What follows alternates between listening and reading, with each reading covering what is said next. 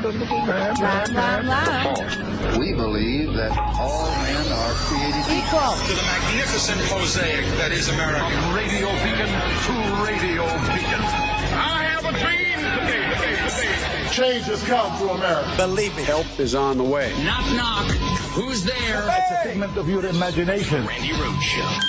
Turn up your mind. Insanity is doing the same thing repeatedly and expecting a different result.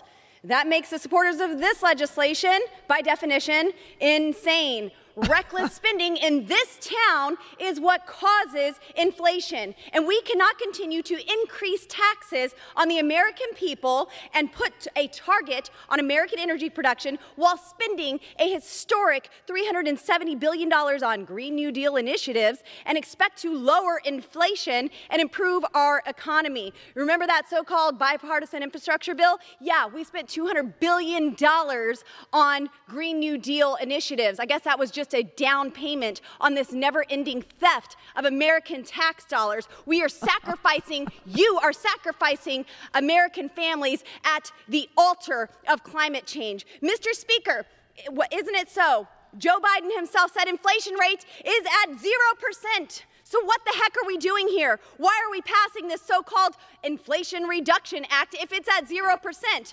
Well, in fact, it's the Inflation Enhancement Gentlewoman's Act. time has expired. And it does the exact opposite of what Americans need right now. This is just another con game by the Democrats calling something one thing and Gentlewoman's saying time has another. expired. This is making the IRS, which Gentlewoman's armed time agents, has larger expired. Than the Pentagon, the State The woman, Department, gentlewoman is the no longer recognized. The gentleman from Missouri reserves the bell. committing Mr. Speaker. robbery on Americans. How much time do you need? The gentlewoman is no longer recognized. caught her away. Happy Monday, everybody. So, uh, Friday, not that you would know it from watching any of the TV, uh, Friday, the House of Representatives passed what had passed the Senate, the Inflation Reduction Act. It has been passed. And I'm telling you, it was over the objections of lunatic, fringy people. It was over the objections. I mean, eh, the, the, the, we have a, a five seat majority in the House, we have a zero seat majority in the Senate. You, you, you can't have less than nothing okay? Less than nothing is nothing. So that's that that's our majority in the senate. Nothing. We have no majority in the senate. In the house we have five stinking more uh, house democrats than we do house republicans and still we managed to pass this freaking bill which lowers prescription drug costs, uh, which actually expands the subsidies that people receive in order to uh, pay for their health insurance uh, when they, you know, don't want to work for corporate, when they want to own their own small business, hello, or when they want to leave uh, and go out on their own and start a business, hello uh, or any of those things like that. So prescription drugs will be uh, negotiated now through the Medicare program. She's up there belching out her spleen, saying that the awesome buying power of the United States of America under the Medicare program, and by the way, negotiating the cost of prescription drugs, will save save the United States government 288 billion dollars that that is somehow a bad idea cuz pharma told her that Pharma told her to go up there and do that. It will limit Medicare out of pocket drug costs so that it will be $2,000 a year for people on Medicare. Uh, when you buy stuff at the pharmacy, um, uh, that starts next year, okay? Um, the Affordable Care Act subsidies, they're extended for another three years through 2025. Last year, 14.5 million people signed up for Obamacare. That was the largest increase in, in, in signing for up for Obamacare in the history of Obamacare, right? And and she's again, she no, you shouldn't get a subsidy. You shouldn't get anything like that, right? Um, you will pay no more than eight and a half percent of your income towards coverage. That is down from ten percent. Uh, and lower income policy holders will receive subsidies that totally, totally eliminate any premiums for getting health insurance. That's a bad idea, Lauren. That's a bad idea. Open enrollment, by the way, starts November 1st. Enjoy. It also acts as the biggest investment in climate uh, mediation, mitigation, whatever you want to call it, in, in the United States history.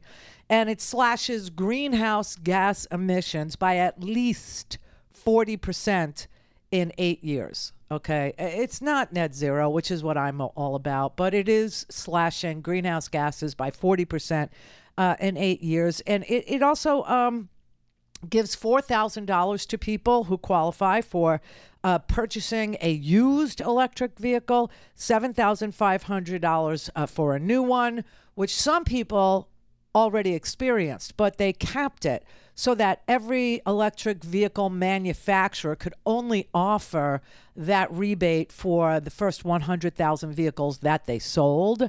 And a lot of the uh, vehicle manufacturers sold more than, uh, you know, uh, uh, 100,000 vehicles already.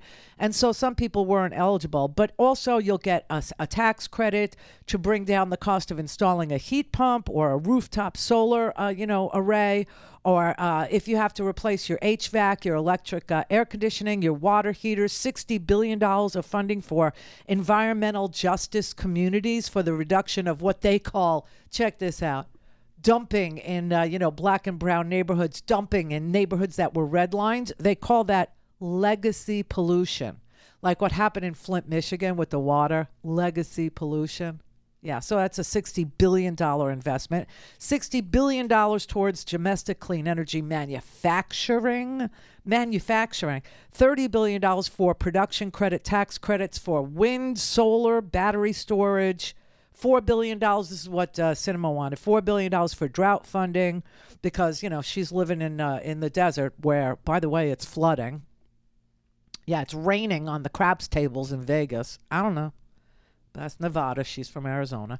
Uh, and there are uh, tax provisions in this bill that raises the um, obligation for $1 billion worth of profit companies so they can't get away with paying nothing anymore. There's a 15% minimum tax on the income that large, over $1 billion in profits, large corporations report to their shareholders, not to the IRS, but report to their shareholders. So if they're saying, hey, we made a billion dollars in profits to the shareholders, then they have to pay a 15% minimum tax. She's against all this.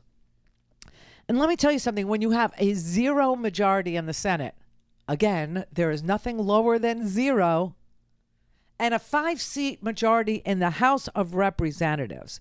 It's like running a marathon and winning it with a rock in your shoe, with one hand tied behind your back, and the other one dragging Manchin and Sinema over the finish line. And we freaking did it. We did it. Now imagine what living in a world without a filibuster would look like. Just saying, but we don't. We don't. And nary a, a, a I haven't seen anything on the news about this unbelievable or any of the accomplishments that this particular Congress and this president have been able to pass and sign into law. We did the CHIPS Act so that we'll build uh, regional hubs to manufacture our own semiconductors. You know, it's one thing, like I said, to stand on a stage and bloviate and bellyache and scream at China, China, and do nothing about their competitive edge. It's quite another thing to pass the CHIPS Act so that we make our own damn semiconductors. We expanded veterans' health care for the first time in like, what, 50 years? The American Rescue Plan that came to everybody with t- uh, child tax credits to get you through the COVID pandemic, which, by the way, COVID, I don't want to say COVID is over because COVID's going to be out there just like the common cold and just like various, uh, you know, uh, flus. It's going to be out there. But people who are vaccinated against various flus, they don't get very sick from the various flus. Okay? And they just the CDC. I mean, we're through the pandemic. The CDC just took off all social distancing requirements.